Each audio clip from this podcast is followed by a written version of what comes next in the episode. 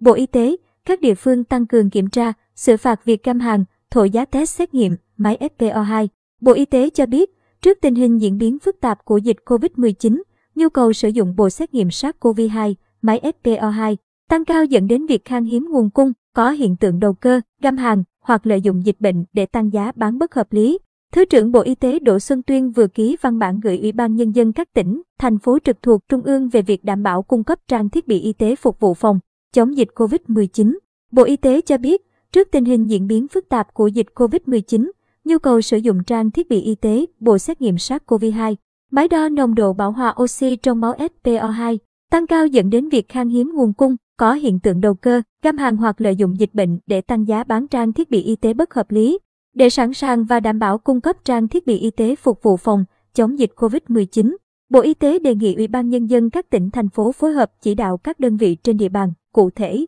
Đối với các đơn vị sản xuất, kinh doanh trang thiết bị y tế, chủ động tăng cường hoạt động sản xuất, kinh doanh, khả năng cung ứng trang thiết bị y tế phòng, chống dịch COVID-19, đặc biệt đối với bộ xét nghiệm SARS-CoV-2, máy đo nồng độ bão hòa oxy trong máu SPO2, đảm bảo bình ổn giá các trang thiết bị y tế phòng chống dịch COVID-19, không bán cho các đơn vị thu mua, đầu cơ để tăng giá khi nhu cầu trong nước đang tăng cao, gây khan hiếm thị trường. Về phía các các cơ quan chức năng, quản lý thị trường, tăng cường công tác thanh, kiểm tra việc niêm yết giá bán và bán đúng giá niêm yết, kiểm tra các hành vi lợi dụng tình hình khan hiếm trang thiết bị y tế trên thị trường để đầu cơ, găm hàng, mua gom hàng hóa hoặc lợi dụng dịch bệnh để tăng giá bán các trang thiết bị y tế phòng chống dịch COVID-19 bất hợp lý, kiểm tra, ngăn chặn các đơn vị thu mua, đầu cơ trang thiết bị y tế phòng chống dịch COVID-19 để trục lợi, kiên quyết xử lý nghiêm các tổ chức, cá nhân vi phạm.